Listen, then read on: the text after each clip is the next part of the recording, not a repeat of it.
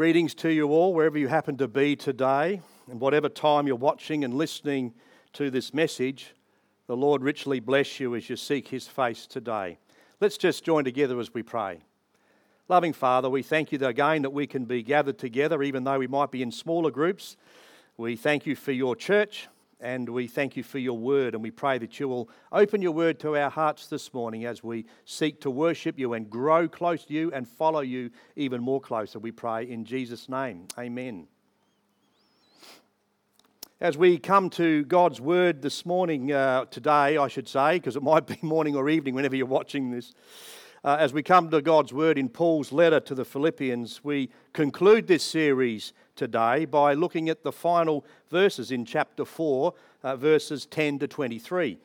Last week, Pastor Charlie spoke from uh, chapter 4 and verses 1 to 9. And in his message, he mentioned two favourite verses of mine that over many years and on many occasions brought such uh, reassurance and, and peace, not only to my life, but to many others who received this wonderful promise from the Lord. And it's so marvelous to be able to share these scriptures and encourage each other with the Word of God. These are the verses from Philippians 4 and verses 6 and 7. Do not be anxious about anything, but in every situation, by prayer and petition, with thanksgiving, present your requests to God, and the peace of God, which transcends all understanding, will guard your hearts and your minds in Christ Jesus. What marvelous verses. I wonder if you can say amen to that today. Praise God for his unchanging and timely word for us in such times as we are in today. The Apostle Paul now brings his focus to uh, one of the key themes in his letter to the Philippian church, and that is of his thanks to God for the gifts uh, that they sent him as they learned of his detention in Rome. And so Paul says this in verse 10 of chapter 4 I rejoice greatly in the Lord that at last you renewed your concern for me. Indeed, you were concerned, but you had no opportunity to show it. Verse 18 of this passage tells us that the gift for Paul came with Epaphroditus uh, from these Philippian believers, and it was the, the cause of great rejoicing in the Lord by Paul.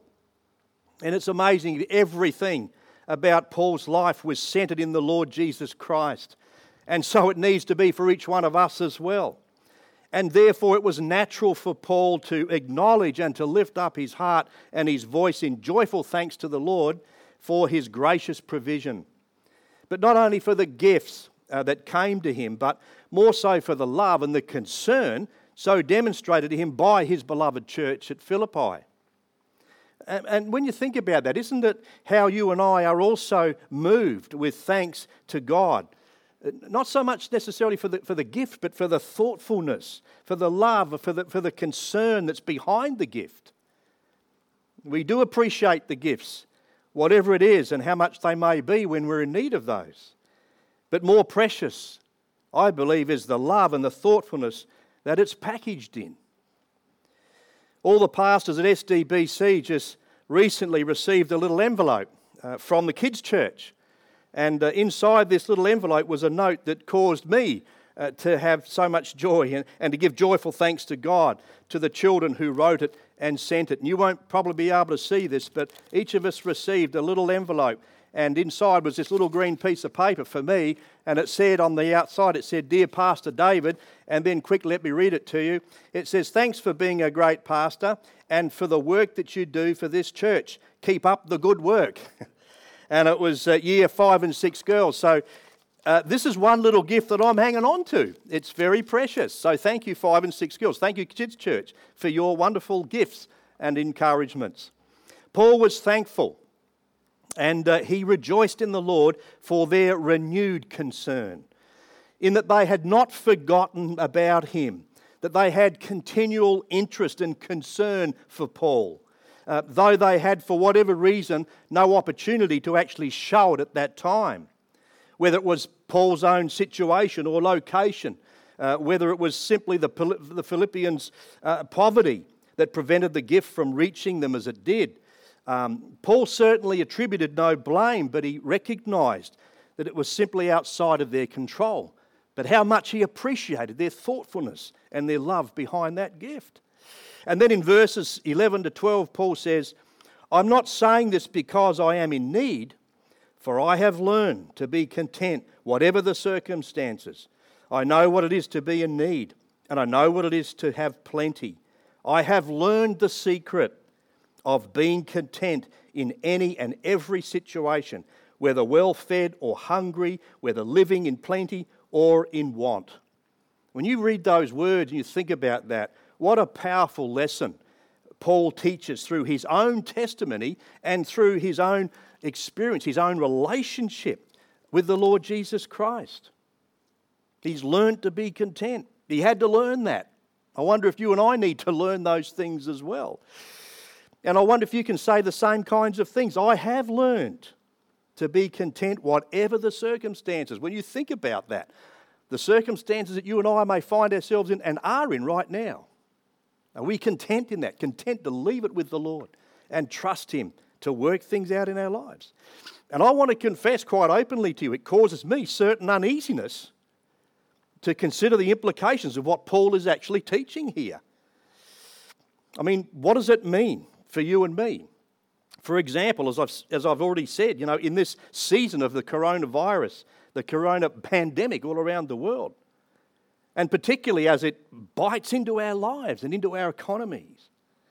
And some of our own people have lost their jobs and businesses, so it hits home. Uh, but may we continue as a church to petition God that He protect our lives and those of our families and of our loved ones. Paul says, I have learned the secret of being content in any and every situation, whether well fed or hungry, whether living in plenty or in want. In other words, Paul is simply saying, I, for my part, have learned by the teaching and the empowering of the Holy Spirit to be content in every situation. You know, I can't help but remember the, the Lord's Psalm, the 23rd Psalm. Uh, the 23rd Psalm, verse 1 The Lord is my shepherd, I shall not be in want. It's learning to be content, knowing that God supplies every need. Paul talks about that later on.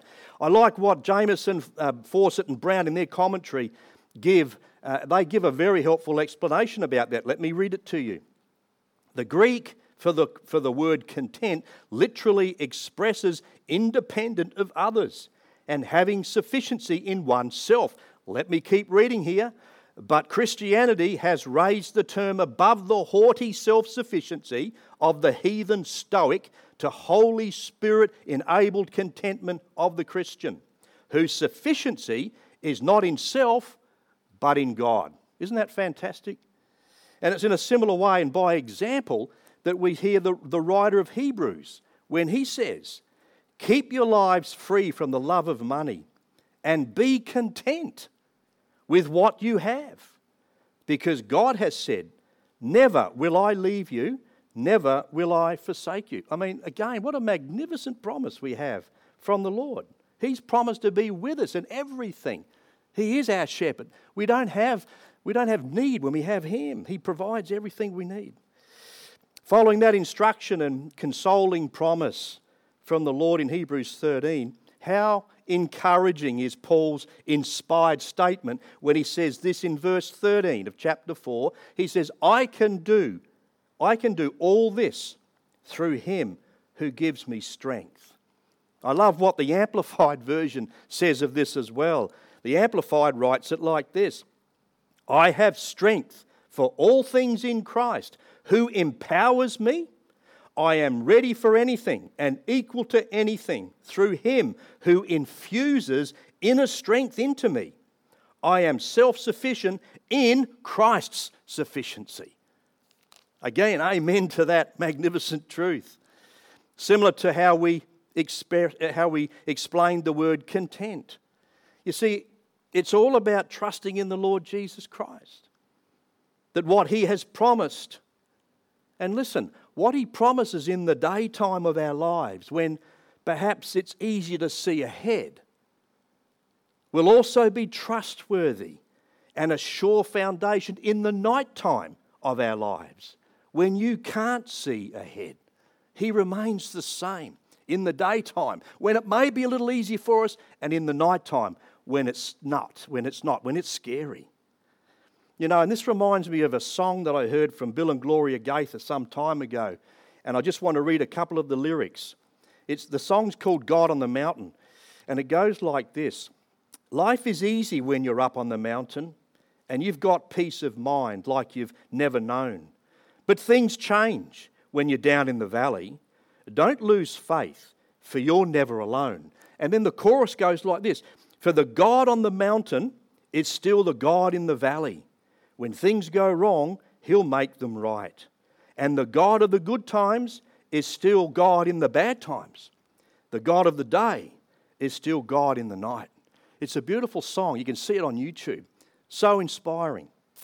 And then Philippians 4:13. Paul says this, I can do all things through him who gives me strength. I can do all things through him who gives me strength. Thank you, Lord Jesus, for that marvelous promise from God. And then Paul continues in Philippians 4 14 to 18. And you can read those verses.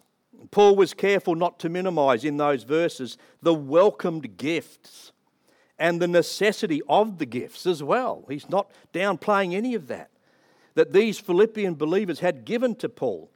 Even though, as he's already said, that he's learned to be content under all circumstances, Paul still acknowledged uh, that, uh, that this gift was very precious to him and it was necessary for him.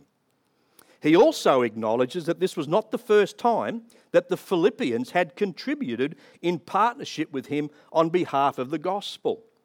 At the very beginning of their Christian experience in Acts 16, when Paul left Macedonia, they alone, just that church on itself, as a church, they shared with him.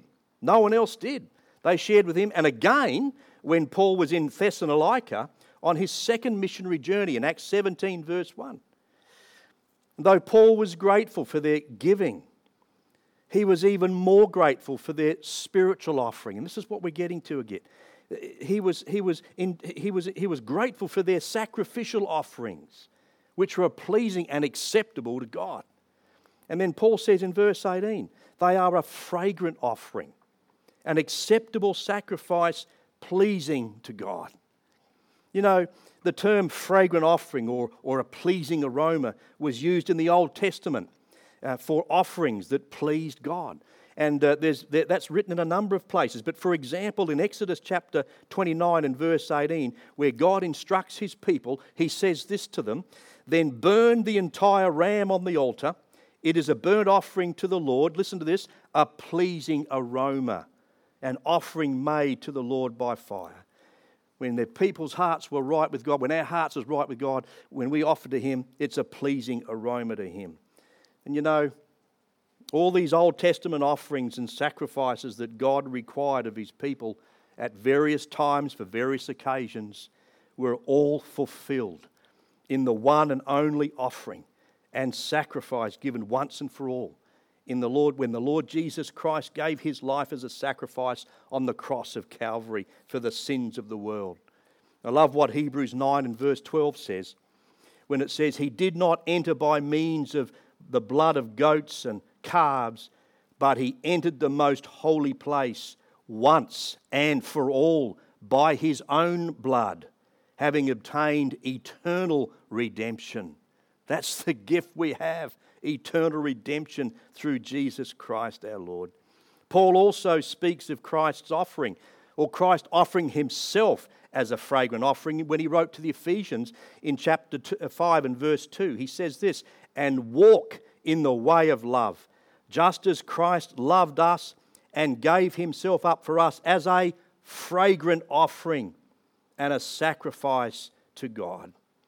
You know, and speaking of offerings that are pleasing to God. You know, only by faith in the Lord Jesus Christ are you and I, including any offerings that we bring, are acceptable to God. I believe that. Only when our hearts are right with God does He accept the offering that we bring to God. And I believe Paul, when he said this to the Ephesians, sort of sums it up as well and speaks about those things. He says, For it is by grace that you've been saved through faith. And this is not from yourselves, it is a gift of God, not by works, so that no one can boast. It's not by any offering we bring. It's not by what we can do for God.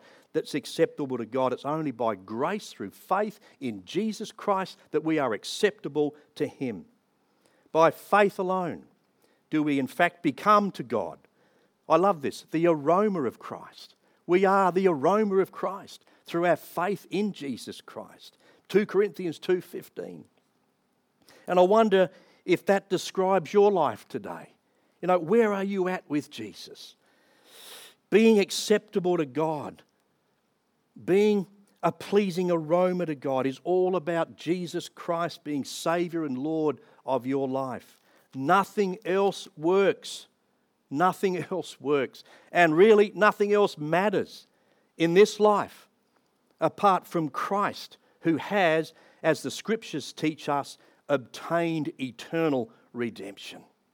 And I wonder if you're in that list of His redeemed today through your faith in Christ. If you're not, you need to turn your life over to Him right now, right where you are.